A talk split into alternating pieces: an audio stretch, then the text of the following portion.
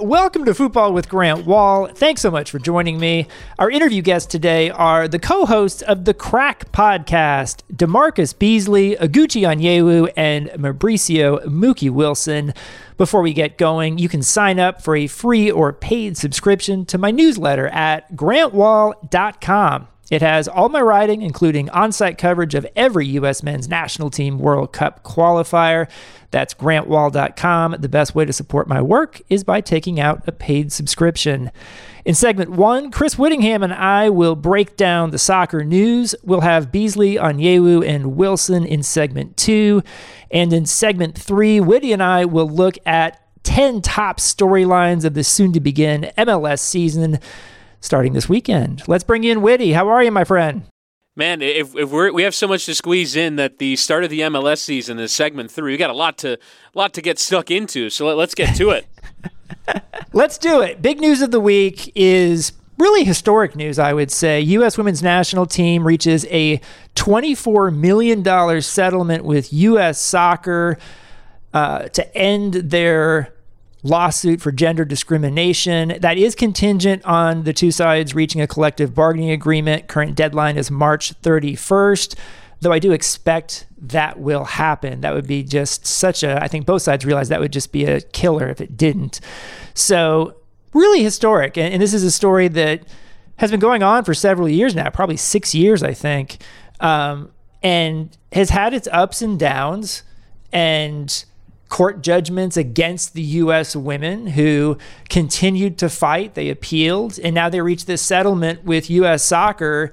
And I'll ask you do you think this is a victory for the U.S. women's national team? I 100% do because in the story, um, and and you see, I mean, you know, Alex Morgan was on like Good Morning America the next morning, and like obviously these women are massive stars with massive platforms, and you know what you see is the admission from U.S. soccer that they had unequal paying practices for a long time. That's basically what the settlement is. The settlement is hey, we owe you a lot of money because you have given more to this program than you were compensated for. I mean, especially when you compare the inequity in the results that the men's and women's national teams have achieved in the last six years, never mind the inequity in pay. So I, I think that all along there just needed to be an admission that there was an there was an inequity, and I think going forward, U.S. soccer basically has to, by virtue of what the women have done for the program, and also just for the purposes of being fair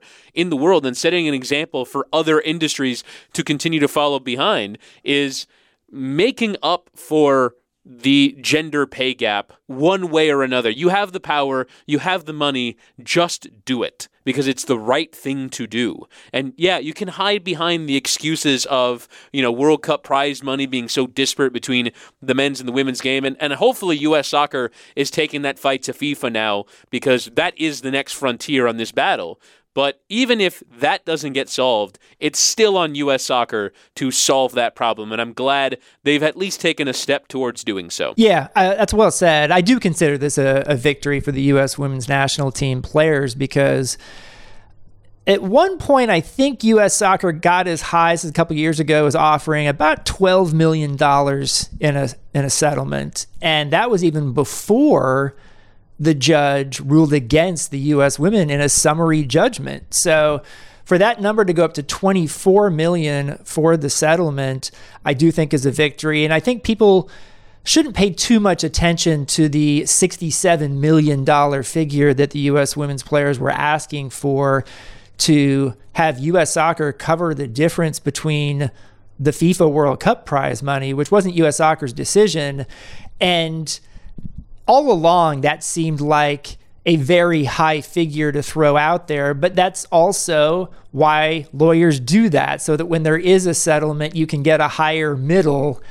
And that's why I think they did that, not because they thought they would actually get that kind of money. And I don't think US soccer should have been on the hook for $67 million. I don't think anybody thought that $67 million was eventually going to happen here. So um, I do think it's interesting, though, that this to me shows that the court of public opinion, which has been very much against U.S. soccer in this case, is very different sometimes from a court of law. And the court of law has actually been on the side of U.S. soccer more often than not in this case. And I think this does show how much the court of public opinion does matter and sponsors matter and having sponsors that are happy with US soccer matters. And I know they were very unhappy that this lawsuit had not been settled, had not been put into the past. And now, you know, like there's still a couple things that need to happen, but the, the big day is here. And so, uh, and it's not just about the $24 million, the 22 million in back pay. It's also about you know, U.S. Soccer guaranteeing in the future that there will be equal pay with World Cup prize money for the U.S. men and the women. They still have to get there, by the way, on how that's going to work. And the U.S. men, as long as they don't continue, or if they, as long as they make World Cups, are going to be giving up some money here. And so the question is, how much? How are they going to make that work? I would love to say that I think FIFA will greatly increase the Women's World Cup prize money. I don't think that'll happen uh, anytime soon, and and we'll see if pressure can be put on FIFA. Uh, I, I am skeptical because there's a lot of things that people have wanted to pressure FIFA on for a very long time, especially in the women's soccer space, and that hasn't really happened. So uh, cultures are hard to change. I do wish them luck because I do think the the prize money gap for the World Cup should not be continuing to widen, which is what it's been doing uh, over the last few World Cups. So, uh, but just a momentous occasion this week for that settlement to be reached. Um, I want to move on to the men's side of the national team because the big news here, unfortunately, is negative news. It's Weston McKennie's two broken metatarsals that he suffered against Villarreal and Champions League late in that game came off and he's going to miss the March World Cup qualifiers. And, you know, look, um, the U.S. fan base is already skittish because the U.S. hasn't qualified yet and because there's not a ton of margin for error in these games. And now the best player for the U.S. over the last several months is going to be missing. He's been playing really well for Juventus, which is also going to miss McKennie.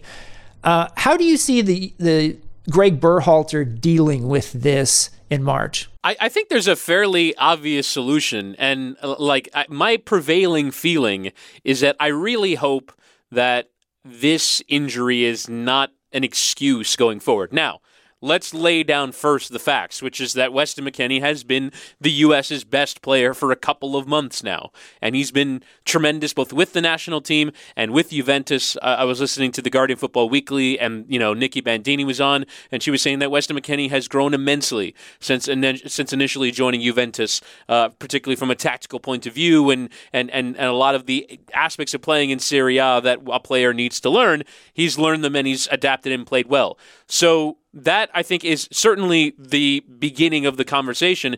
But I think what follows is if he doesn't play in these qualifiers, then there needs to be several abil- several options to fill this hole because in theory, this generation is meant to promise the U.S. a depth to survive individual pieces missing. They've survived so far, Gio Reyna basically being out the entire way. We'll see now with more positive news if he can play in, in the March qualifiers, that like after it, the, the prognosis was better following his initial injury with Dortmund. But I look at Brenden Aaronson, who plays through the middle for RB Salzburg, and he can absolutely play in that position. He'll play it differently, but you should still be able to play it pretty well given his club pedigree. And all of a sudden, you, you can look at your front line of having Pulisic and Weah on the wings, and you can play Aaronson through the middle. If you insist upon Brenden Aaronson being a winger, then you can put Gianluca Busio in the middle, and that should be able to work. Luca De La Torre, and that should be able to work. I honestly think that a player like Djordje Mihailovic deserves a shout. Uh, and I'm not just saying that because we're recording this before I'm going to commentate on Montreal and Santos Laguna's performances, and you're reminded that an American had the second most assists in MLS last season and should be able to fit into the national team. So there should be a bevy of options here for Greg Berhalter to solve this problem. And again, none of them are as good or as talented as Weston McKennie, but it should be good enough for the U.S. to qualify for the World Cup. And it's a test of this manager's ability to solve those problems. That's a strong opinion, and I like it because – Canada didn't have Alfonso Davies last month, and they had a nine point window with two away games, including a victory against the United States. And you didn't see Canada whining a lot about missing Alfonso Davies. So um, I certainly know that the U.S. fan base has been stung before and very sensitive as a result of what happened in the last cycle here. But I do think the U.S. is going to be able to adjust here. I I think if they can't beat Panama at home, I don't care if Weston McKennie's on the field or not. They got to be able to beat Panama at home, and I still think they're capable of getting a point on the road at at Mexico and maybe even Costa Rica. Though you don't want to take this to the last game. So still, uh, best wishes to Weston McKennie and, and, his recovery. It's not his first injury, but it does come just at a really bad time for him. Um, one American player who did have a, a, very positive Champions League game Christian Pulisic with uh, really a terrific game for Chelsea. They beat Lille 2 0. Um, terrific goal in finish and run from Christian Pulisic, who was dangerous for really the entirety of this game, playing in his preferred left wing position. Yeah, and it was interesting to read about how Pulisic had not really had the chance to start multiple games in a row with Chelsea this season that uh, they are constantly rotating their attackers to the point where they haven't really found any combinations that work. And I actually find interesting Pulisic's quality of performance given the backdrop of the game was Romelu Lukaku being benched after only touching the ball seven times in, in a full 90 minutes at the weekend, I believe in a win at, at Crystal Palace. So I think that was an interesting backdrop because basically what this game showed is at times the team flows better without Romelu Lukaku in the middle, and Pulisic is one of those players. And I think it's up to Thomas Tuchel, if you know he was behind Romelu Lukaku coming into the club, to figure out how to get those attackers connected. Because I think Christian Pulisic's, you know, not long-term future at Chelsea, but just sort of immediate term, if he can figure out, if he can be part of the solution there with Romelu Lukaku, then that certainly figures well for him. But overall, I don't think it's necessarily his fault that this attack hasn't worked with Lukaku in it or, you know, with Pulisic getting regular game time. I think the fact that he played really well in this game is kind of an indication, okay, the game opens up without Lukaku in it, how do you then work Pulisic and Lukaku together? But obviously, good performances beget good performances and beget him staying in that Chelsea team, which I think can only be a good thing heading towards a month from now, a period where you're going to need to have Pulisic on form uh, you know, entering your three biggest games of the qualifying cycle. Other Champions League results in the round of 16. Leg one here. No away goals tiebreaker anymore, by the way. Atletico Madrid 1, Man United 1, Benfica 2, Ajax 2. Villarreal 1, Juventus 1. We already mentioned Chelsea 2, Lille nil. Um, Atletico against United was an interesting game here on Wednesday. Um, United probably outplayed in this game, you could say. Atletico gets the early goal, really nice one. Uh, terrific cross from Lodi to Joao Felix uh, with the sort of leaning header. Um, and then they sort of just hold on. They seem like they're playing for a 1 0. And Anthony Elanga, 19 years old, gets an equalizer after a really nice through ball from Bruno Fernandes, who I thought waited too long almost, but didn't in the end. And then nice finish. But what the heck has happened to Jan Oblak this season? Because this is not the first time I've seen him play poorly and uh, you know a situation where he could have done better on this goal. Yeah, he just kept shifting, didn't he? Like he, he's trying to establish a position on his near post and almost kind of lost his bearings in where he should be positioned. It was incredibly strange how much of the goal he affords Anthony Elanga, who doesn't necessarily get a clean strike away, but if you aim it towards a corner given Oblak's positioning, it was going to be good enough to find the back of the net. Uh, interesting that he's wearing the captain's armband and performed this poorly, but it's just in general with Atletico, a team that's dropped off in performance this season. So I, I think you just have a situation where you know, he's got to figure it out. They've got to figure it out. I have to be honest, Grant.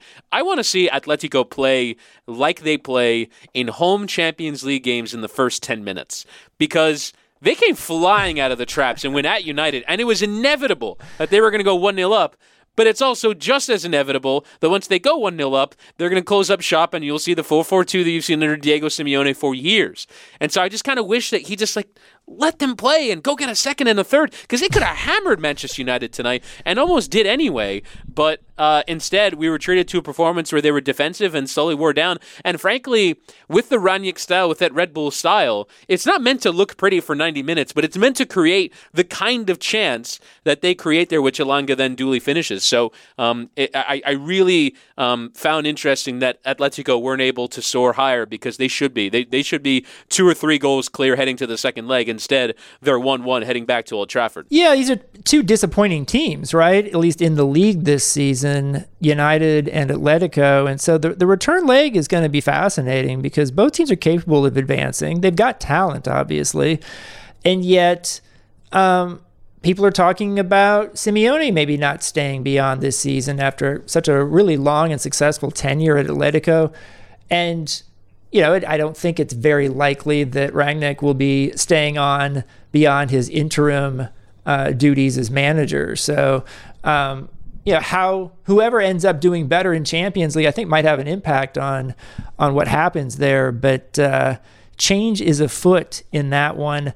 Uh, there was a lot of soccer actually on Wednesday. You had uh, we're recording this before CCL, before the U.S. women's national team, so we won't be getting to those. But Liverpool six Leeds nil, and suddenly Liverpool is three points behind Man City, the leader in the Premier League. We very much have a race now, and winning by six goals, actually Liverpool now has a better goal difference than Man City. Yeah, there's a title race in England, and now you have uh, you know a, a, three point difference between the two of them. Liverpool not only win, but that six 0 margin uh, improves that goal difference. So Manchester City they lose I think one game in their last 16, and they're right back to needing that absolute top form. And so fair play to Liverpool, as you talked about in the previous podcast having that ability to sustain with the players going to AFCON was super impressive. And so you have that. And then on the other end of the table, you have Burnley beating Spurs after Spurs beat Manchester City.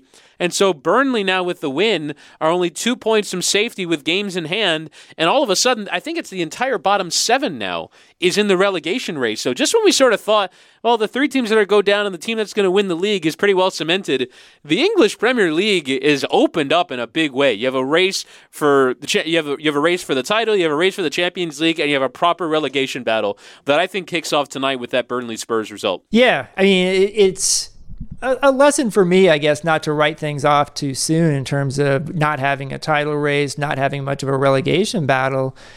And it's these two results, especially Spurs winning at City, followed by Spurs losing to Burnley. And uh, that tells you a lot right there. But I also think people should keep an eye on this Leeds United situation because I I know I've reported on my on my own before, long before the reports came out this past week that Leeds was interested in Jesse Marsch, I already knew that was the case, had said so. And so um, they're in the relegation zone. And I know they love Marcelo Bielsa for getting them up to the Premier League, but it hasn't gone very well this season. Lots of injuries, obviously. But I do wonder, it would seem a little hasty to let go Bielsa before the season's over. So I have a hard time believing they would do it, but it's not outside the 100% realm of possibility. Yeah, I mean, if he hadn't achieved what he has achieved at that club, he would absolutely be up for the drop because they've given up nearly twice as many goals if they scored this season, and they decided not to move in January. Not entirely sure if that's his fault. They went after brenden Aaronson, who also has that American connection as well, and they decided not to pay whatever it is Salzburg were probably going to charge in order to prime away from a Champions League team. So I, th- there are certainly reasons why Leeds are where they are. They've had enormous amounts of injuries. We can also say that's sort of the Bielsa effect kicking in after you know seasons scrunched into a bridge periods. It kind of almost seemed inevitable that some of those guys were going to get hurt. If with with healthy Kalvin Phillips and with healthy Patrick Bamford, they should be fine. But who knows if they're going to get them in time? And now uh, that every team in that bottom seven is in a relegation fight, that means Leeds are in a relegation fight. If you look at their resume, if not for the fact that Bielsa is the hero that dragged them out of the quagmire of the championship, he absolutely would be on the chopping block. But that being said, the romantic in me really hopes that Marcelo Bielsa manages at Leeds United until he absolutely does not want to do so anymore, and not a moment sooner. They should never sack him. He should have all the credit in the world to try and fight his way out of the predicament that they find themselves in. We'll have Chris Whittingham back in segment three for a deep dive on the MLS season. Chris, Thanks for coming on. Thanks, Grant. Now, here's my interview with DaMarcus Beasley, Oguchi Onyewu, and Mauricio Wilson. Our guests now are each legends in their own right, and they now host one of my favorite podcasts together. DaMarcus Beasley is the only U.S. man to play in four World Cups and had a 20 year club career.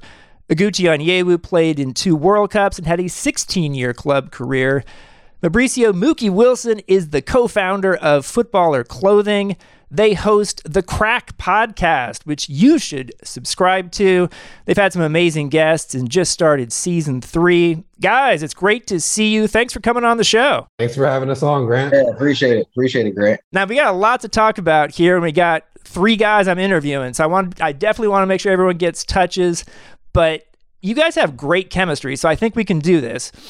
I just wanted to start by asking how did your podcast get started and what were your goals with it? Go ahead, Mookie. Yep. this is the only touches I get. But um, the, the crack, uh, we got started and started thinking about doing something um, in the summer of 2019.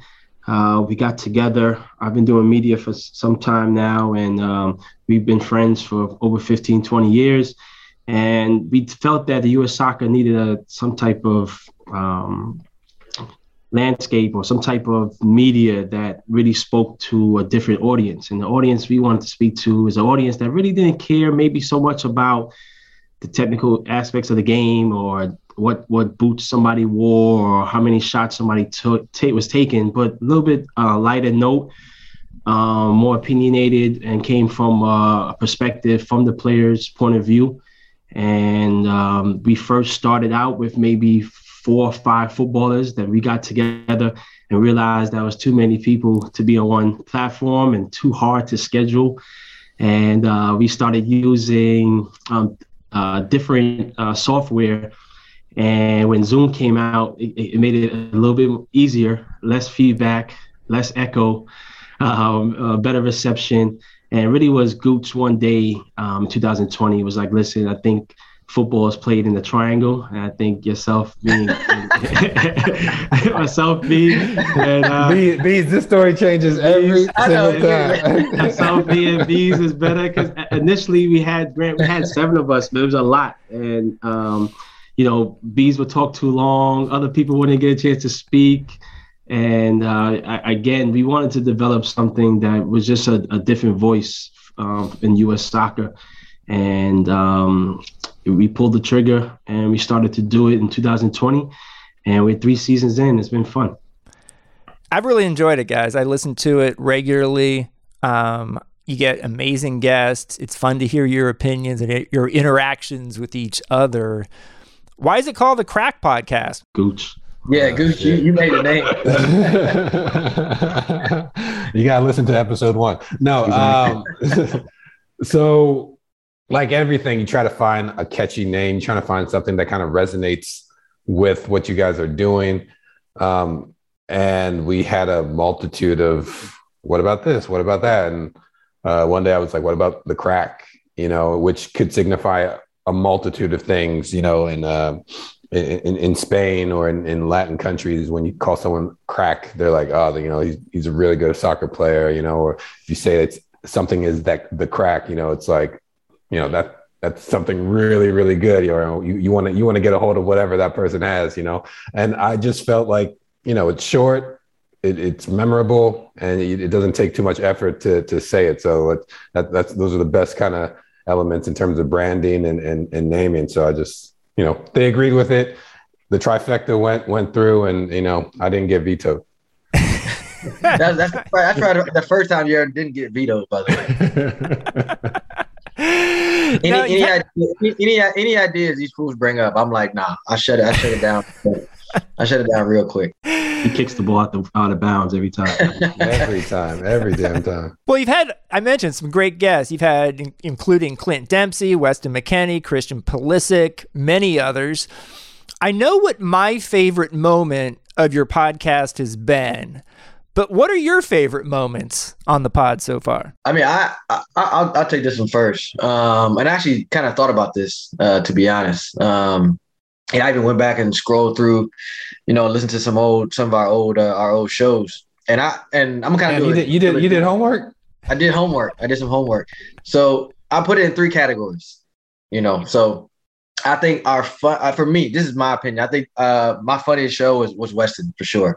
I thought his his energy, his his uh, his personality, and you know our interaction together. It was it was a it was a good show, and it was it was pretty funny. Um, I thought the the most informative and kind of you know deeper kind of interview, Troy Deeney for sure. Mm-hmm. Um, I thought when he spoke um, and spoke about obviously his his upbringing, his childhood, and what he went through to get to where he's at now, I thought that was really, um, really, really special for him to you know come out and open up to us like that. And you know, as far as inspirational, you know, I, I think um, Lincoln Phillips. Um, so those yeah. three those three for me are my, you know, but I put it in categories. You know, I didn't want to just say my my best one or, you know, this one moment. You know, I want so I want to at least capture it in those in those three. So those those are my my top three. For for All listeners right. who don't know who Lincoln Phillips is, one, you should.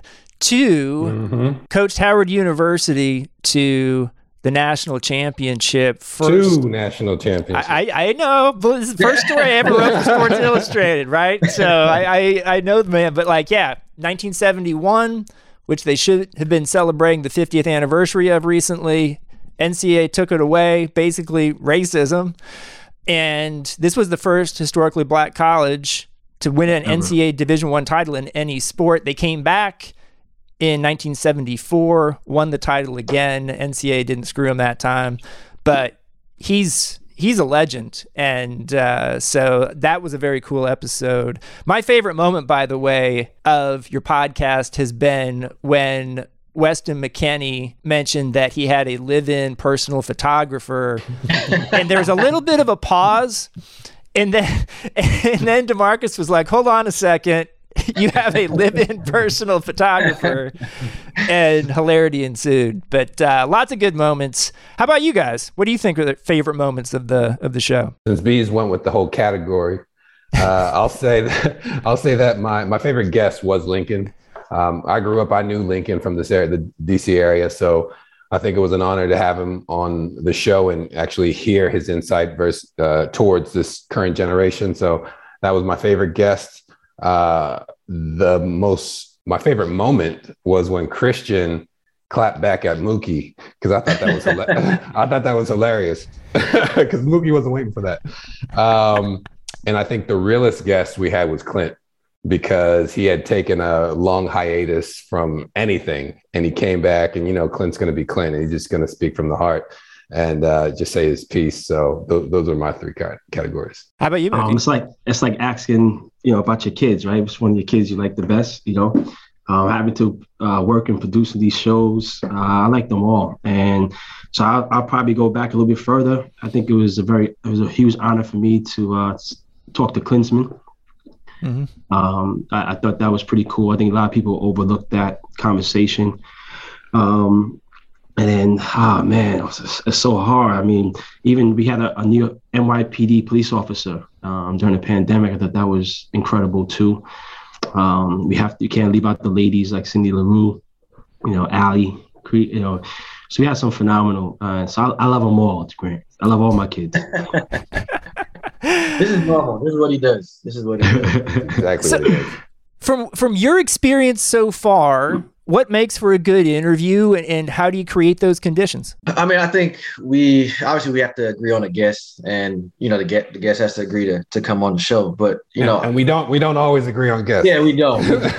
We, do not. We do not. But we always have the majority you know the majority kind of rules over uh, you know anything else. But anyway um we we try one thing we try to do is make the guest feel comfortable because we, mm-hmm. we this is not it's not more of an interview it's more of a conversation you know what I'm saying? So, you know, like even when, you know, it's not just question answer, question answer, question answer. We we, you know, well, add our experiences or add something that you know went into you know whatever they were you know talking about that time or you know we'll you know kind of you know kind of go a little bit into their you know into their past but not as much and we just try to make them feel like a like a friend like a friendly uh, moment because you know i'm not a, a media guy you know what i'm saying so like when i ask you know yeah you are yeah, nah, nah. Thank you, Grant. Thank you. Mookie, Mookie, Mookie gets on me all the time about this. Like, I'll I'll reach out to somebody, right? You know, it could huh? be an old teammate or something. I'll reach out. I'll reach out and say, hey, you know, would you mind coming on the show?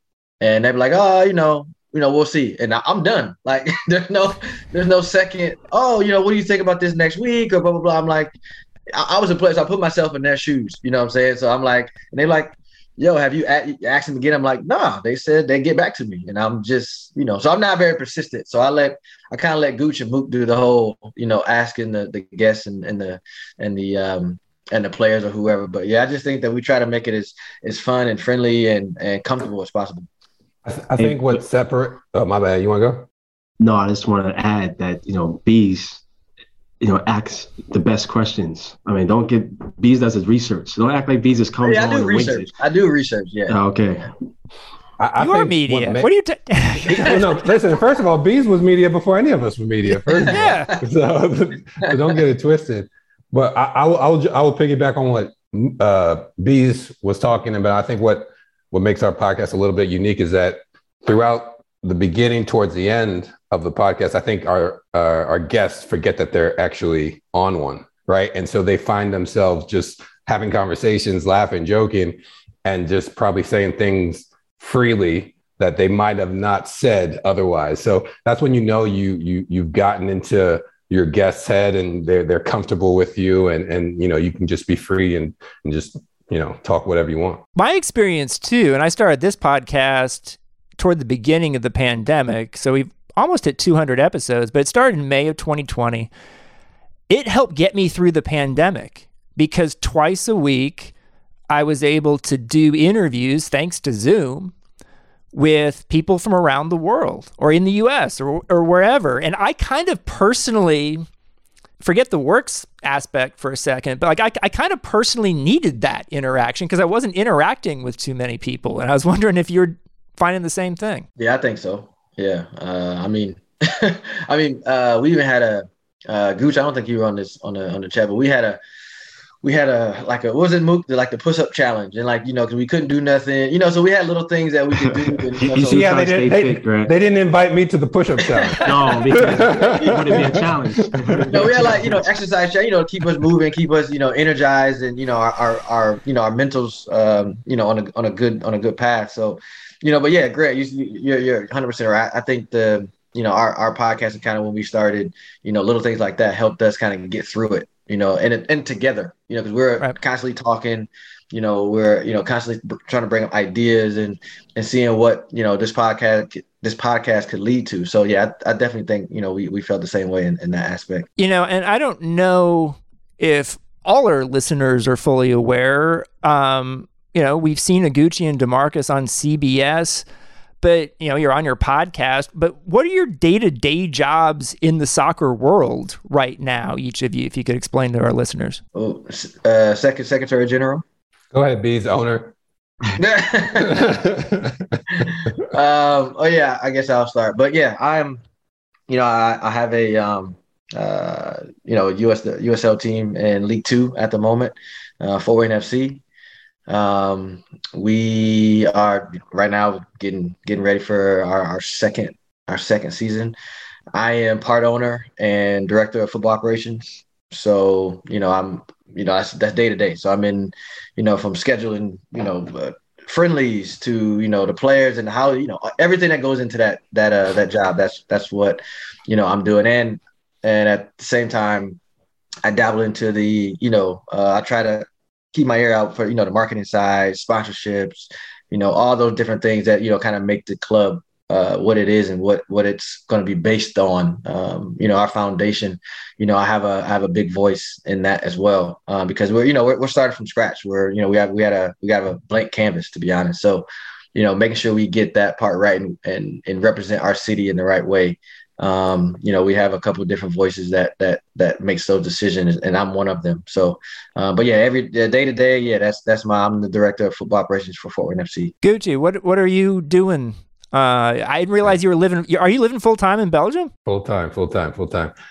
Uh, what do I do? Can you say your um, title? Can you say your title, please? Can I speak? can I even get two words out? um, so in football, so I'm here in Belgium. Um, the Secretary General, for people that don't know that title, it's basically the equivalent of a CEO for any organization of, of Virton here in the Belgium Second Division. Um, so I got this opportunity back in August, and um, it, it, was a huge honor to, to actually be be offered it. So I said, you know, let me move my way back to to Europe and get this experience, and you know, reacclimate myself to European football and lifestyle. So I'm here doing that. I'm, you know, obviously doing the crack. I'm on the U.S. board of directors, so meetings every day, especially with uh, the elections coming up uh, next month. Um, obviously doing CBS uh, whenever the national team plays. Um, we we record that with me, myself, Charlie, Clint, uh, Kate Abdo, and Mo. And uh, what else am I doing? Oh, Onyx, my my sports performance company um, that we that I got going on in in, in Richmond, Virginia, and in the DC area. So uh, a lot of different plates to to balance. How about you, Mookie? Um, I'm the co-owner of Footballer Clothing since 2009, uh, soccer lifestyle brand, F U T B O L R clothing company. Um, also a, a coach and a trainer here in New York and um, as well as uh, I sit on the leadership uh, board for the Black Soccer um, Coaches Advocacy Group, and have some other things that have nothing to do with football. But uh, we're all constantly busy, and same time trying to schedule guests gets a little tricky, especially we all come have different time zones. So um, during the pandemic, us getting a chance to sit still was uh, was definitely um, made it easier. Um, but now it gets a little bit more difficult. We have to call Bees' secretary, Gooch's driver, you know. So, but it's been great. So I want to bring up a topic that has finally been getting a bit more attention, maybe in the last year or so, and should have been for a lot longer than that. And that is that MLS in particular still has embarrassingly few black coaches and front office executives. You guys are executives. Um, what are your thoughts on that? And is that something that you would have been interested in doing in MLS, but that didn't seem to be on offer, or or what's your perspective on that? Gooch, you itching for this one. I see your face. No, I said I said let Mookie let Mookie touch this. Look at your face. No, I was looking at question. I said let Mookie take this first. No, no, no, no. I mean, um, Grant, one of the reasons from also for myself to start the crack is that um, you know, as a whole, and as people, we've been very frustrated not getting opportunities and being relevant. And I always felt as a person who comes from a marketing background and and and from media that these two gentlemen, they, if they kept themselves in the, the media in media, kept themselves out there, that that would maybe help them get a better opportunity of people not just forgetting about them. You know, I, I think is as a friend, but also as a fan, you know, I think it's very disrespectful that they don't get the opportunities um, that they deserve because these two gentlemen work hard. You know, uh, Gooch went back, finished up his degree, um, you know, and and has several businesses, always stayed busy. You know, DaMarcus is, has been involved in the youth program in Indiana um, even before he retired and has constantly been uh, uh, um, you know worked with with within the spectrum of U.S. soccer, and and these two gentlemen are humble. And let's be honest, let's, let's talk about it. You know, I, when I ask these guys, they don't get the phone calls. I see others that that get phone calls after their career is over, and people always say that um, always have excuses, and it's just a sad thing to see. You know, people like Robin Fraser. You know, we have to kick and screen to get him to get back to a head coaching job. You know, but these gentlemen want to be executives, they don't want to be coaches. You know, we need more people like that in the front offices. We need more people as presidents, as scouts, sporting directors. And who's better than these two gentlemen who represented the, the country in the World Cup? I don't know. It's wild to me, y'all. I mean, like, I know exactly how much you've achieved in your careers on and off the field. And I can remember I remember all sorts of stuff, guys. I remember living in Boston in like it was 2004 back in the days when it was really hard to find Champions League on television anywhere and having to search around the city to watch De- DaMarcus's PSV game in Champions League and and they went to the freaking semifinals that year and I think about what that how much attention that would get today and how it basically got no attention in the US back then. You know, I, I wrote about it for a web column or something. Like, you know, or or what you guys were doing, what Gucci was doing at club level in in in Europe, being with Milan and and and winning championships, Grant. You know, yeah. these guys they just play in Europe. They won championships. You know? Yeah, I mean that, that kind of that kind of. I mean, for me, you know, I, will step in for a second. That that kind of stuff doesn't bother me, to be honest. Um, because I mean, you can you can look at, you know, the uh, social media, uh, you know, the media coverage, what it what, what it was back then. I'm talking about U.S. coverage, um, uh, to what it is now. Uh, how how obviously the, the, you know how big the league has grown um, as far as everything infrastructure stadiums you know money whatever um, but just going back to kind of your original question you know uh, and not to you know always uh, beat a dead horse but i think it's it's always an opportunity to talk about it because you know we didn't get those we didn't get those calls you know uh, i see time and time again where you know players um, regardless of their you know their careers, they're better than ours or or, or lesser. Um, they they step in right to a assistant sporting director or assistant GM or you know something something else you know something in those hell, that, that, hell, something hell, that some some of them step into assistant coach without yeah, coaching you know, licenses. All those all those different roles. You know, um, we don't get those calls. You know, I, I never I never received a call um, uh, to to step into a role like that you know, in an MLS environment, you know. Mm-hmm. Um, so yeah, it, it is, you know, like I said, it is um, disappointing, uh, especially now. And I said this the other, other day. Uh, if you look at if you look around, especially with our, even black, you know, how many black players are on that team, you know? But you, you look around, and you and this is the this is the team that's representing our, country, you know. And you look around and you see, and you know, you, you go to MLS because that is the, the league that the you know a lot of these players you know came from, not all, but some and uh, you know doesn't it doesn't reciprocate you know and you know it's like why why aren't we getting those opportunities you know and i just think that um, you know things that things that gucci is doing now you know i know it's in europe but it's important you know robin fraser you know uh, having a great year with colorado coming up a, a bit short is important you know easy. Now he's in chicago it's important you know uh, all these all these different these small kind of wins is, is, is kind of hoping that we can, you know, um, progress and you know get to where it's it's it's, a, it's not about the color of the skin, but it's about you know who's actually the better person for the job. So damn, where are you on this, Gucci? How, how do you follow? no, no, Bees is spot on, um, and I think that obviously people can speak about um, our presence and what we did on the field, and you know that you know speaks for itself. You know, Bees is a, a legend in his own right. I think I had a fairly decent career. And so when people speak of us and our names, they'd say, oh, the players, you know, they were this, they were that.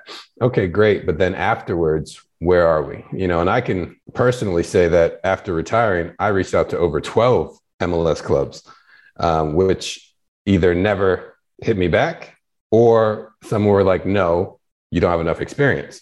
So I'm thinking, okay, this is a person that had a 16 year career, speaks multiple languages, he's educated, but you're saying he doesn't have enough experience versus XYZ who just stepped in there from playing or un- untying his shoes, you know? So I'm like, there, there has to be some kind of discrepancy. It, it's just, sometimes it's so blatant and flagrant. It's, it's, it's frustrating and it, it's upsetting. Um, so there definitely needs to be strides in the future to, to remedy that. And I don't think that they have totally yet, you know, you know, to the point where, you know, DaMarcus, right? You know, he's doing great things in the USL. This man should be doing great things in in, in a top club in the MLS. Period. Whatever he's doing, not not to belittle the USL, but everything he's doing there, he should already had the opportunity in the MLS to do something like that. Um, so, and, and I can give you multiple examples, but we don't have enough time on this podcast. So, I, I do think that there are countless examples where, you know, we look at our counterparts who, you know, we love, you know, and and and shoot, I'll, I'll even call one out. We spoke to to Steve Cherundolo on our podcast, and we we asked him. We said, Steve, you know, you know, you had a, a head coaching job for one season, and then you just got the LAFC job. You know, you know, we asked him why he thought you know he was right man, and he answered it great, grand, wonderful. And I love Steve, and I think he's going to do a great job. But how many other teams in the MLS can say that they've given that opportunity to a, a person of color? You know, I don't think so. I, I, to my knowledge, that kind of opportunity has never come up in the history of the MLS to any black or brown person. I think Grant, what's important is that um, it's not just about a coaching position as well, right? It's, it's president, sporting directors, you know, um, you know, being in the top offices has to have a little bit more diversity. And I think that's where the field opportunity, because these two gentlemen, they weren't they didn't want to be on the sideline. They wanted to to to be in a different type of position that they had they didn't have when they played in the MLS. So having somebody from a minority background um, in those positions, and again, crickets. You know, that's frustrating to hear. Now, what's crazy is there are 28 teams even in MLS this season. There's going to be 30 teams in MLS. I think next season, season after. Um, that's a crazy number of teams for a soccer league, by the way. Um, but that means also there should be a lot of opportunities. And we've had Sola Winley, the head of DEI for MLS, come in on my podcast and talk about what they're doing and some of it sounds encouraging, promising. Where are you on what MLS has actually been doing over the last year or so? And there's quite reasonably some hurt I'm hearing from from you about what's happened in the past. Are you at a point where like if opportunities in MLS front offices or coaching presented themselves that you were you might be like uh-uh like I, I wanted this a few years ago, but not now. For me, no. I think if if if given and offered or presented the right opportunity, you know, there there'd be no question to to look into it because that's the only way that you open doors for other people of you know that look like me right is to, to, get in those positions and to to open more doors for those other people so i think that you know mls is definitely trying to make the right moves. You know, hiring Sola and, and changing their whole um, hiring process um, is, is definitely a great step. But now we have to see the end result. We have to see the results from from these these steps and the hirings and and, and things like that. Like you said, there's 30 some teams uh, that are going to be next season, and that just means more more opportunities. But what happens a lot of time once you know of an opportunity, that's already too late because they've already filled it right? By the time that you've heard about an opening. So that, that, that's one of the things is access to information about knowing what is available, who's looking for what, you know, and not just after the fact. And I think, and I think another thing um, is uh, holding these clubs um, accountable. You know, I think that you know if MLS is obviously is is the the Godfather, and they have the the end say the end say on basically any deal or anything that happens, you know, in the league then they have to hold these hold these clubs uh, accountable for for you know their hiring process, who they're reaching out to, um, making sure they're getting the right candidate uh, for the for the for the position that they're looking for, and you know, re- but re- you know, someone that's really you know has that role. You know, going around to the club. Okay, who'd you interview for the head coaching job? You guys have an opening at GM who'd you interview? I want to see the the names. I want to, you know, obviously they're not going to be in the interview, but they want to, you know, you you want to make sure that they're doing it, doing the, the the the their due process in the right way. That's MLS is starting, you know, progressing to set up as far as you know hiring processes. So I mean, I just think that you know they have to hold the the clubs accountable, and hopefully they you know they they they are doing that. Um, you know, uh, from now until into the future. Well, we're seeing with NFL coaches these days, and the recent lawsuit from uh, Brian Flores, not happening in the NFL. Yeah, yeah. apparently. So um, you certainly hope that MLS is doing things better. And, and, that. and, and, that's a that's a league of its players is seventy percent, you know, African American. So if, if a if a league like the M, uh, NFL was predominantly black, you know, if you can't even find any kind of uh, equity in terms of coaching or, or front office, you know, it's, it's very disheartening. Um, so we're hoping that you know the MLS can. Especially we know that MLS has a lot of NFL owners. Right. True as well. And, and that's well. That, that's one of the models they took, right? Yep. Um, so while we've got Gucci on here, I, I do want to ask. I, I see you doing stuff on the Athlete Council with U.S. Soccer, which is going to have a major role again, and even more major role in the last election because they got 33% of the vote coming on this March 5th presidential election. Um, and Cindy Parlow Cone is running as a former athlete to continue being U.S. Soccer president.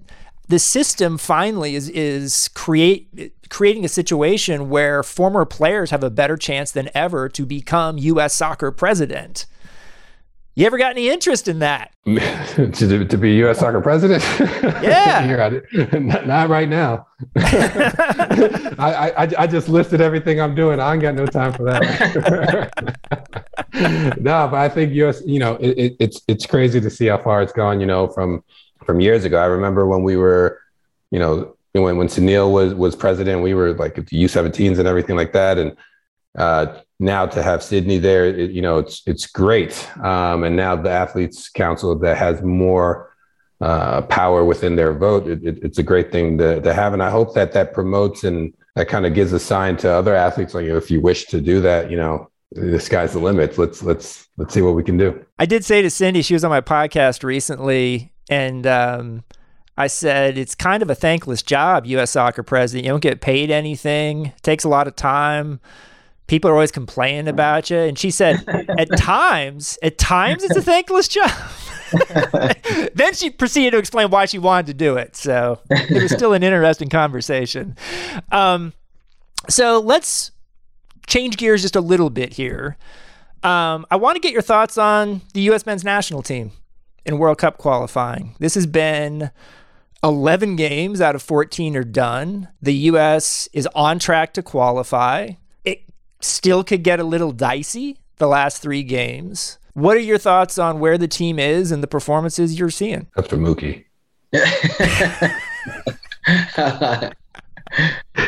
uh, man, let's start with the person that nobody cares what I think. But um, I, I, I we got to be positive, right? And um, I, I think the U.S. obviously, I think we're in a good position to to qualify. But I think my stance is we shouldn't just be happy about qualifying anymore. Like it's 2022 and we're still kind of like, oh, we just have to get in in a, a region that we all know is not as tough as other regions, but we all we have like majority of the resources, so we shouldn't have an excuse to be the top three. So for me, I think that we have a great young group. I think it takes time for them to gel, um, and I think that we missed out on having some veterans that can maybe help with not qualifying the 2008, 2000, uh, the last World Cup, 2018, to to help us uh, with these young players in the locker room, off the field. But we cannot deny we have a talented young group. I just think that um, um, I don't want to put it all on Greg, but something's off that we're not getting the best um, out of this out of this group. And uh, I, can't keep on saying they're young, they're young, they're young, because most national teams and most clubs have young, talented stars.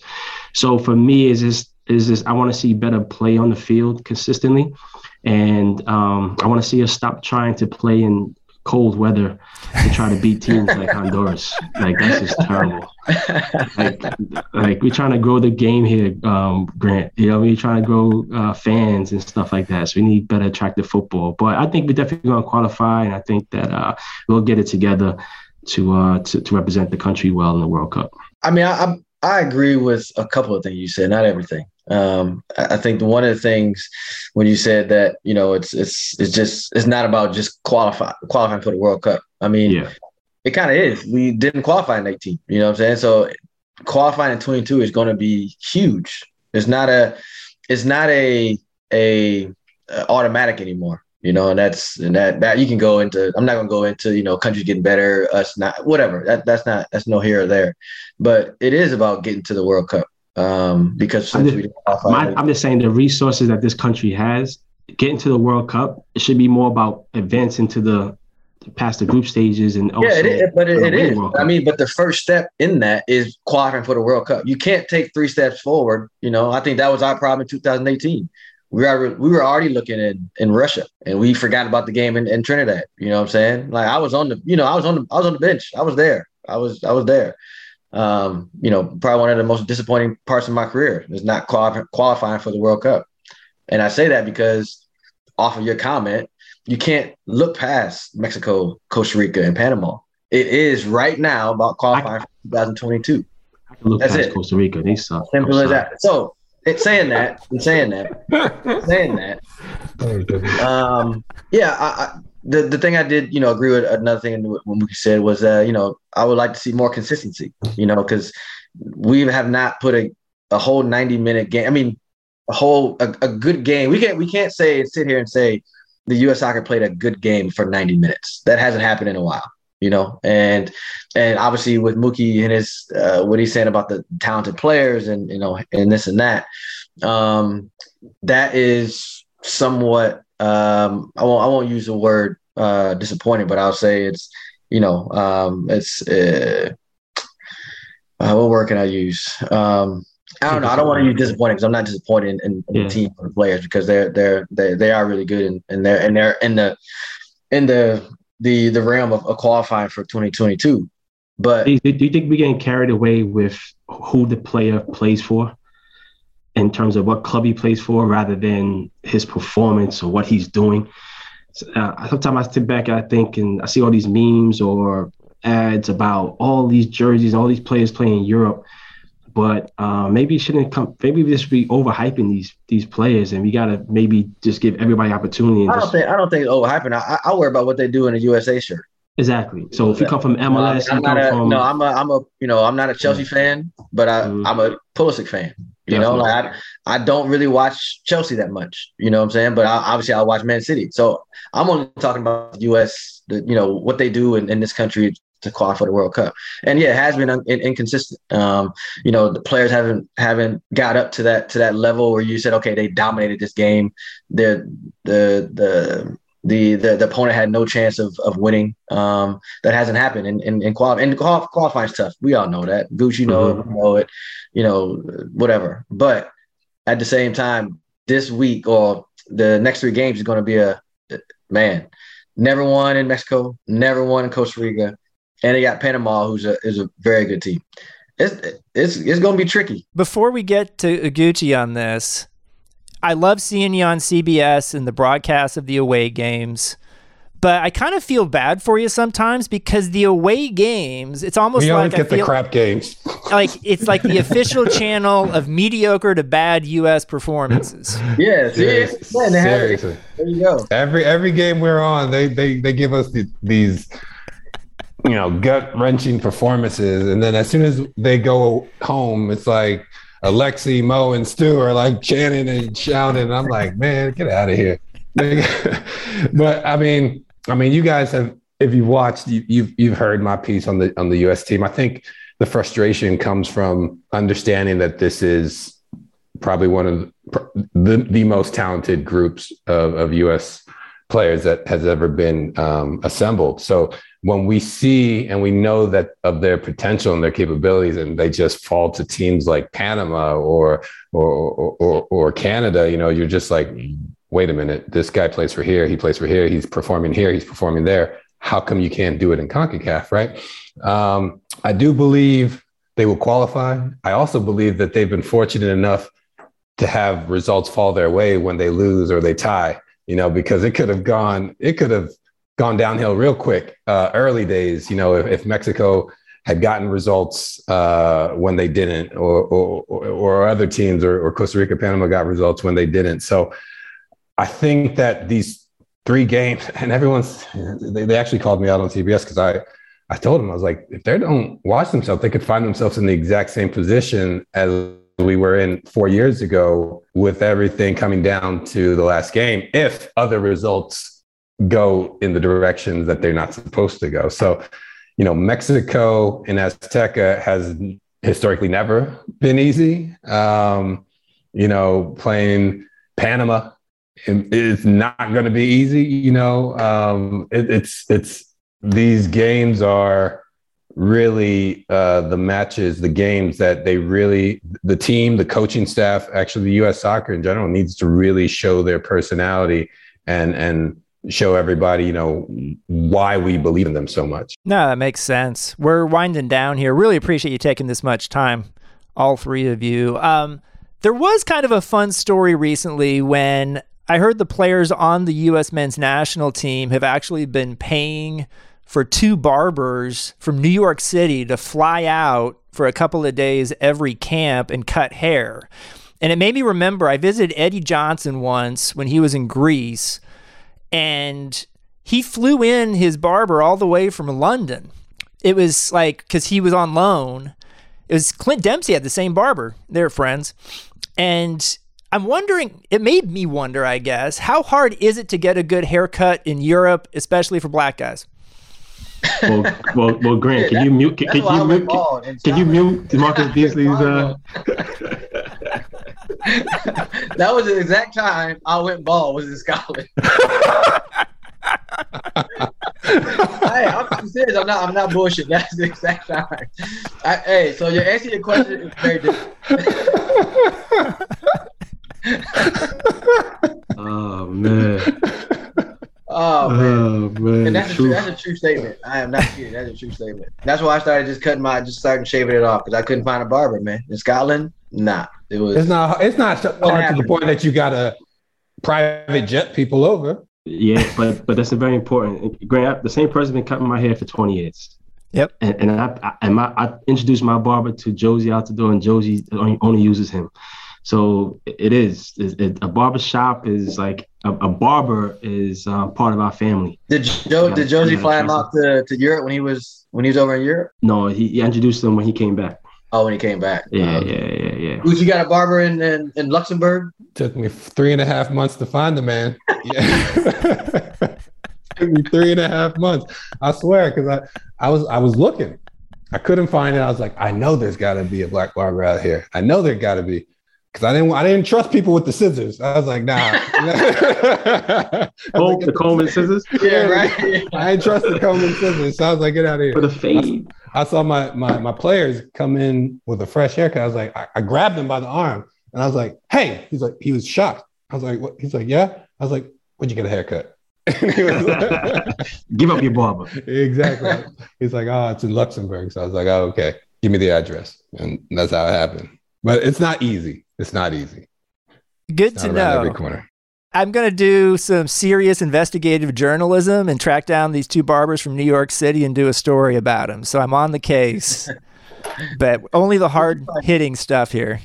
You can you can you can plug uh, our barber for for CBS. Dude's name is Troy. The boy be getting me, Mo, Charlie, Clint. Gets us nice. You should nice. be using my barber. DaMarcus Beasley, Oguchi Onyewu, and Mauricio Mookie Wilson are the co-hosts of the Crack podcasts. It's an absolutely fantastic podcast. You all should listen to it and subscribe.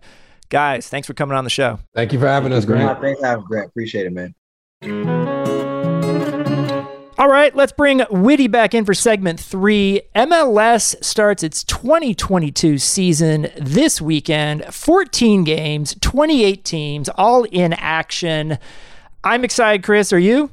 Fired up. I'm uh, I'm ready to go with uh, Inter Miami again. We'll have our uh, Univision matches once more. So yeah, I mean, I I love and I've like I feel like I'm as dialed into this league as I've ever been. Like I I've, I spent a lot of the offseason like tracking every single transfer. I know a lot of the new players that have come into the league. There's actually a lot to be excited about when, for me when it comes to MLS. So yeah, I'm I'm I'm fired up and ready to get going. Congrats on all the different things you'll be doing. I think our listeners know all the stuff you do, but um, check Chris out. He's going to be doing Univision broadcast on the SAP English side uh, of those national broadcasts.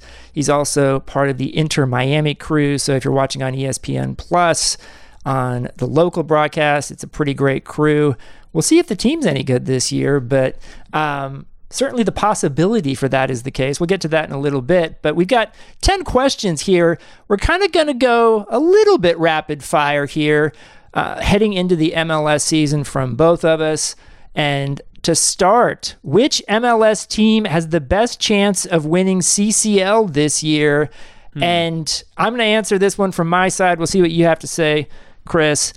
I'm going to say Seattle uh, because, one, I think Seattle is a very, very good team. They've got people healthy again this season. Nicolas Lodeiro, hopefully, uh, won't be gone for much of the season like he was last year. And obviously, when he's healthy, he's tremendously influential. Raul Ruidíaz is back as well. And just you know, Jordan Morris back from injury. Uh, this is a, a very complete team. They got Albert Rusnak uh, as a free agent who has had a big impact on this league already. When we had Jordan Morris as an interview guest a couple weeks ago, he talked about how excited he was about Rusnak and also just getting back there himself. And I really like players like João Paulo uh, as well. Mm. I think he's been a very impactful signing. And I'm going to write off the one game weirdness of the MLS playoffs when Seattle somehow went out to Real Salt Lake, even though Real Salt Lake didn't get a shot. Uh, went out on penalties. I think Seattle has the goods, as they often do in this league, and I think has the ability to win CCL, which an MLS team has never done uh, since it went to the league format. Yeah, the the round of sixteen. Uh, we're by the way we're, we're recording this before its conclusion, um, but I think the only team right now that you can say is kind of building on what they've done before is New York City, which is why I'm going to go with them because not only have they been in the competition before, which I think kind of gives them a step over New England, who I mean, just the fact they're automatically into the quarterfinal, they're they bring they're bringing back a really strong squad. I, I, would not be surprised if they did well in this competition. But I think NYCFC not only bringing so much of their team back, but also the fact that they were able to to this point to be able to keep Taty Castellanos when a lot of people would thought he would go in the offseason. He didn't. My guess is he'll probably be a summer transfer for a big fee. I don't think NYCFC wants to sell him to River. And so they've got probably one of the best players in the competition. They have a squad that they've almost entirely brought back, save for James Sands. And you look at their starting lineup, their depth chart. They're bringing through some young players, Santi Rodriguez and Talles Magno, and and you know they're they're bringing through a really talented squad. And oh, by the way, they won MLS not not too long ago. I think they're the strongest contenders to to win this competition and advance the furthest amongst the MLS teams. You make a good case. By the way, New York City's been very public about saying how much they value CCL, which not every CCL participant has done over the years. So, uh, good shout there. We'll see if anyone can do it. I just want to see an MLS team win it for once.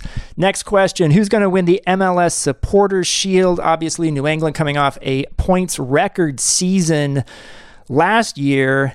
And I'm going to go with New England again here. And mm. I, I, I'm putting a lot on these acquisitions where Bruce Arena has acquired three players in particular, Jozy Altidore, Sebastian Lletget, Omar Gonzalez, who a lot of people think are on the downslope uh, of their careers. But it's one of those cases where Bruce Arena is taking a slight risk in saying, I have relationships with these players. I can get the best out of guys I know. They are going to have faith in me. And let's do this again. Now he's going to lose Matt Turner, obviously the goalkeeper mid-season, but there's so many good players on this team from Gar- Carlos Gil, uh, Gustavo Bou. Um, I really even like a guy like Matt Polster and what, what he's brought to that team. And I, I still feel like Bruce Arena has this magic touch. And obviously, they went out in the first get their first game of the MLS playoffs last year after having the record-breaking season, but that doesn't take away from the fact that they were just a tremendous team last year. Plus when it comes to the supporters shield, I do think the Western Conference will be better this year than the Eastern Conference, and so I think it's going to be easier to pick up game uh, points in the East, which is why I'm not picking Seattle here. So I, I completely understand the pick of New England to go again. First off, I think they're going to prioritize the playoffs just because of how poorly it went last season. Um, but I, I think you have a situation where there's a real chance that Adam Buksa goes in the summer because he's been linked with a European move the European clubs go after players in the summer window. He seems like a striker that could move, and that puts a lot of pressure on Jozy Altidore to be fit because they're spending a lot of money on him. They gave him a three-year guarantee contract, and if they insist on playing that 4-4-2 system, he's gonna have to play a lot, and he has not demonstrated a pattern of fitness for a long time. So that's a real question for me. And I also I'm trying to learn the lesson a little bit of last year's Columbus, where they brought everybody back It seemed obvious that they were just going to go again and be great. And yes, they had you know huge amounts of injuries, and Artur being back is going to help them be good again this year. Um, but they were also kind of it was a team of guys mostly in their early 30s, late 20s, early 30s, and I, I just wonder if like maybe the, the, age of particularly the star players for New England. So I'm actually I'm not going to go with them. I'm actually going to go with Atlanta.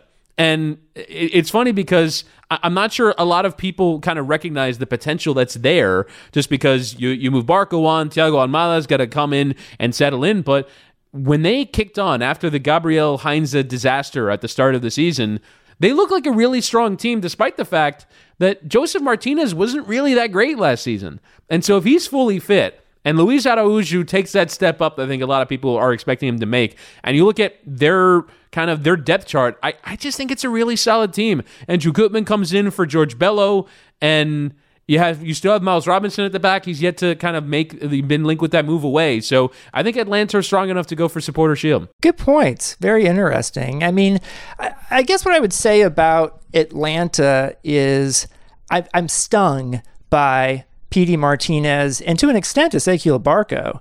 And there was so much expectation if their big transfer fees, this was going to be another Almiron situation. And now we're realizing, I think, how special Miguel Almiron was in mm-hmm. this league. And so we'll see if Thiago Almada can settle in quickly or not, but I don't think it's a, a guarantee. I, would love to see him be successful, but good shout there for Atlanta under Gonzalo Pineda. I think that's going to be an interesting team to follow, a chance to be like the old Atlanta United, which we haven't seen for a while.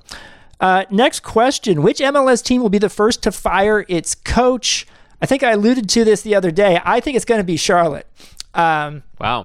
And I realize this is a first year team. I think they're going to struggle out of the gate. I think when you have a coach say publicly really negative things about his own team, as Anthony Hudson did in Colorado a couple years ago, he got fired very soon thereafter. Uh, and that team rebounded, by the way.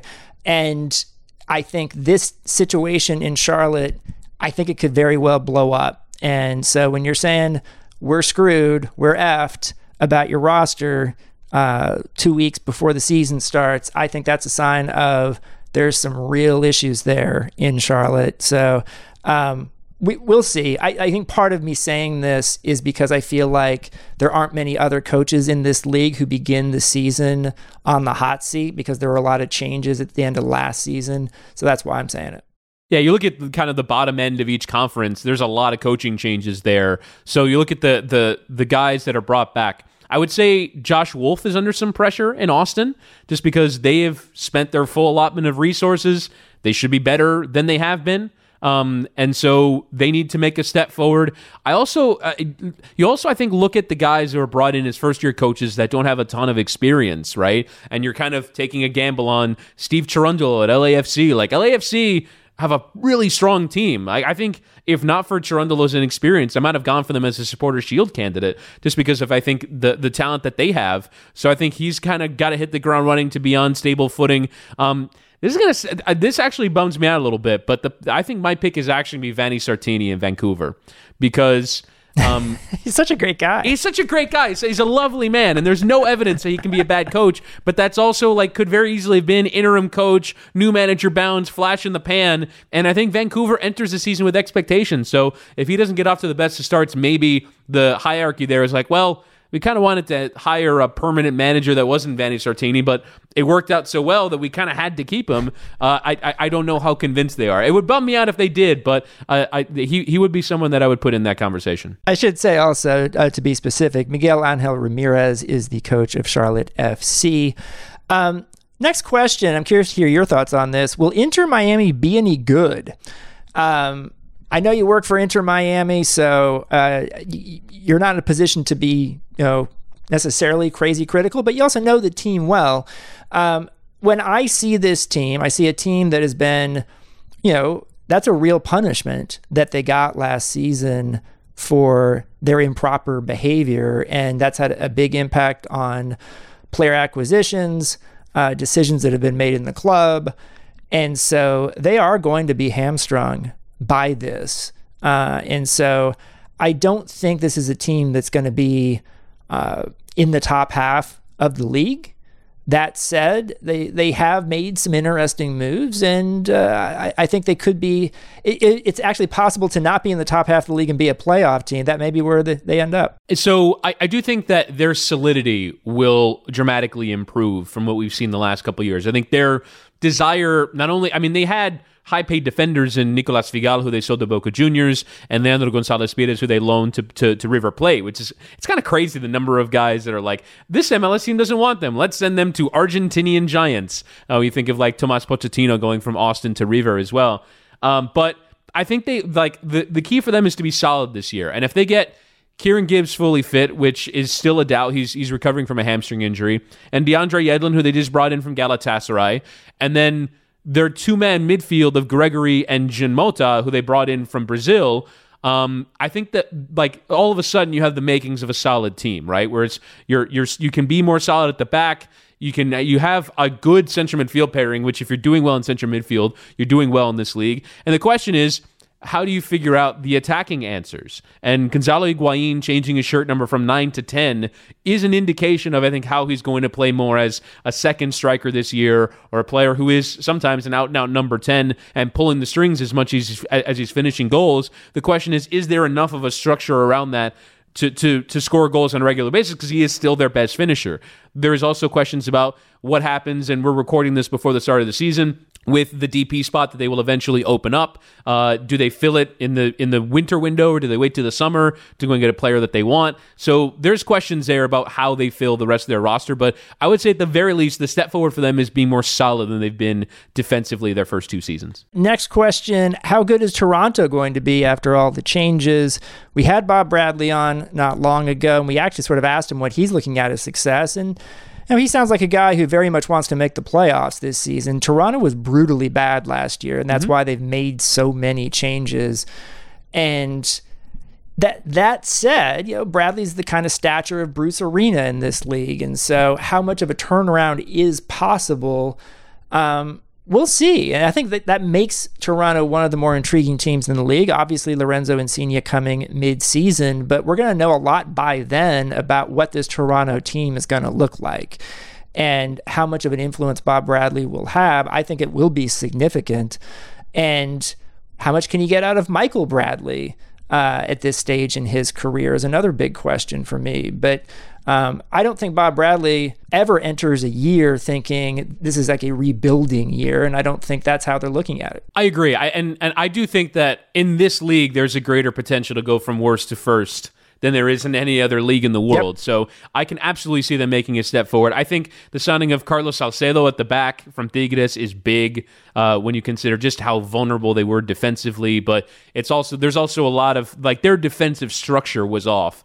So you'd have to imagine that from a forward pressing standpoint, they're going to have to improve. Um, we'll see what Ayo Akinola returning returning to fitness can do uh, to improve their side. Also, the fact they sold Richie Laryea to the championship to Nottingham Forest, and they seem like they're really going to go all in on Jahkeele Marshall Rutty, who's an 18 year old at right back. That's a really interesting one. But yeah, I, I think that they'll improve. I think they'll be on the cusp of playoff contention and uh, Lorenzo Insigne jumping in in the middle of the season can only improve them that much more. I think they need a little bit more in central midfield just in terms of player acquisitions. But for the moment, yeah, I, I, I do think that they're going to have a chance to make the playoffs and take a significant leap forward because I think the improvement in coaching can be that big of a difference in this league. Yeah, I totally agree with you on that.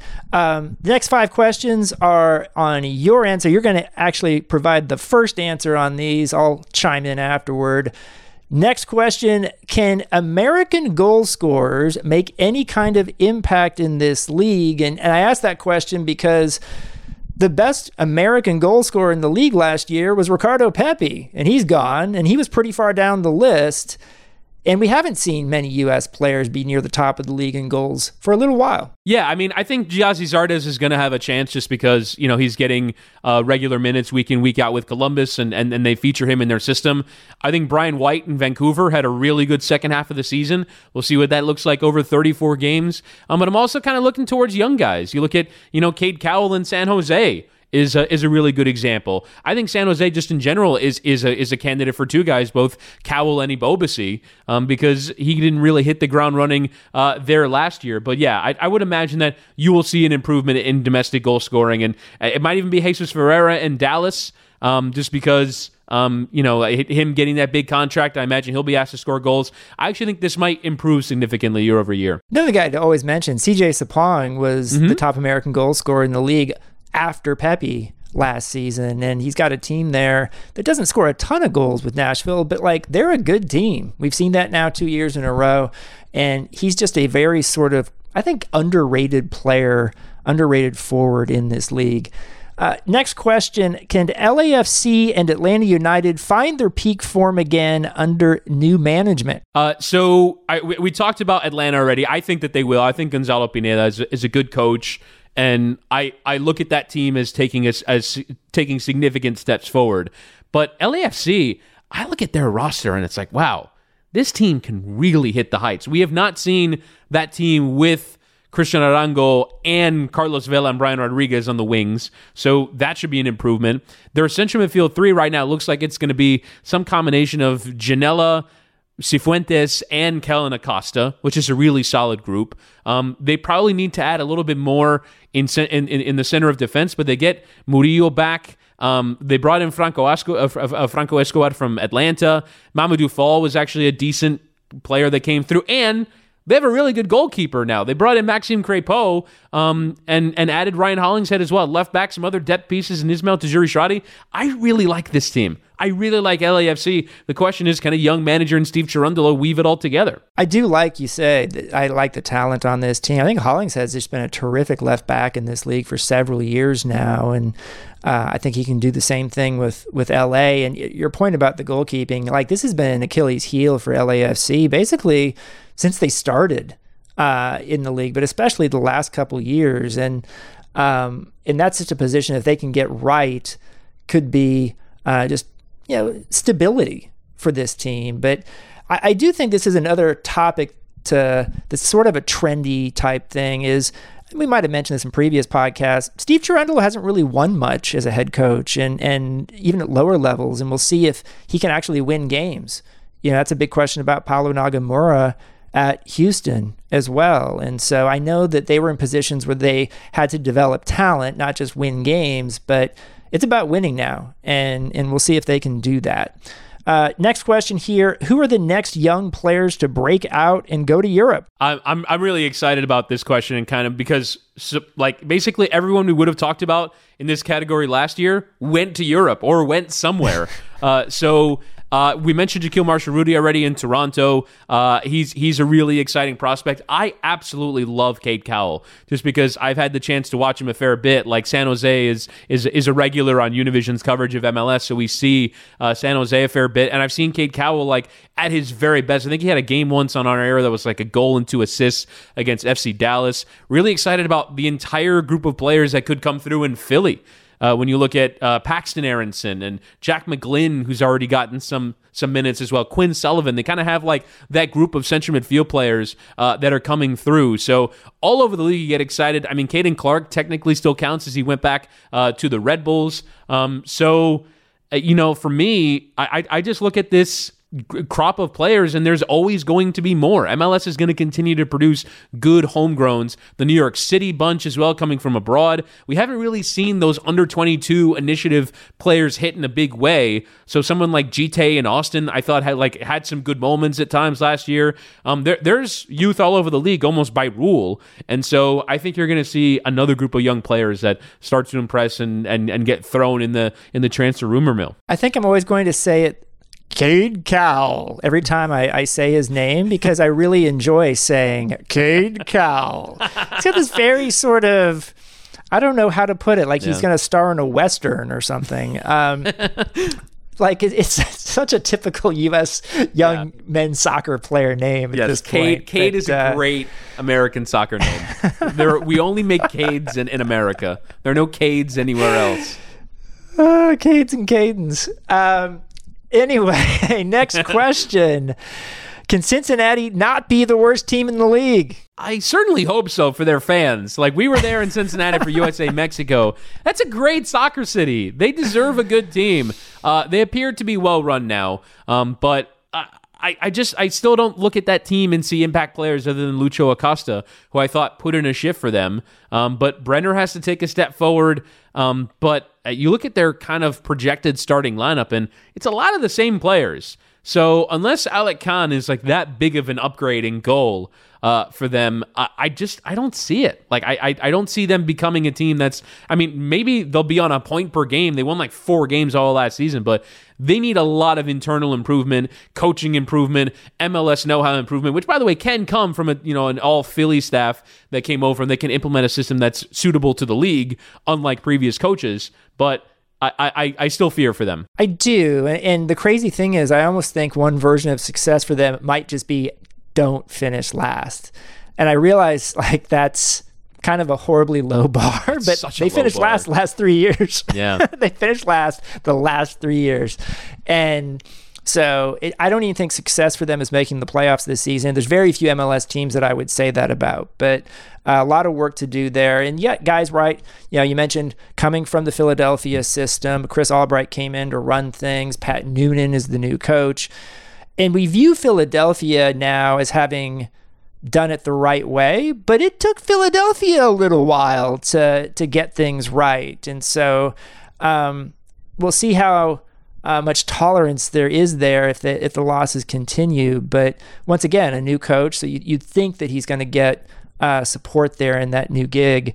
Um, next question and last one: Can Nashville sustain after moving conferences? I do. I, I think that they can. I think Nashville is just kind of like one of those relentlessly solid teams that you know they've they decided to you know cash in on Alistair Johnston because they feel like they have enough of that right wing back position. They're bringing through one of their super draft picks from the first season, but I think for them they have everything that they need in order to continue to be a, a, strong team. They brought in Sean Davis from the Red Bulls. Like they know who they are. They know the kind of player profile that they that they want. They're moving into a new stadium.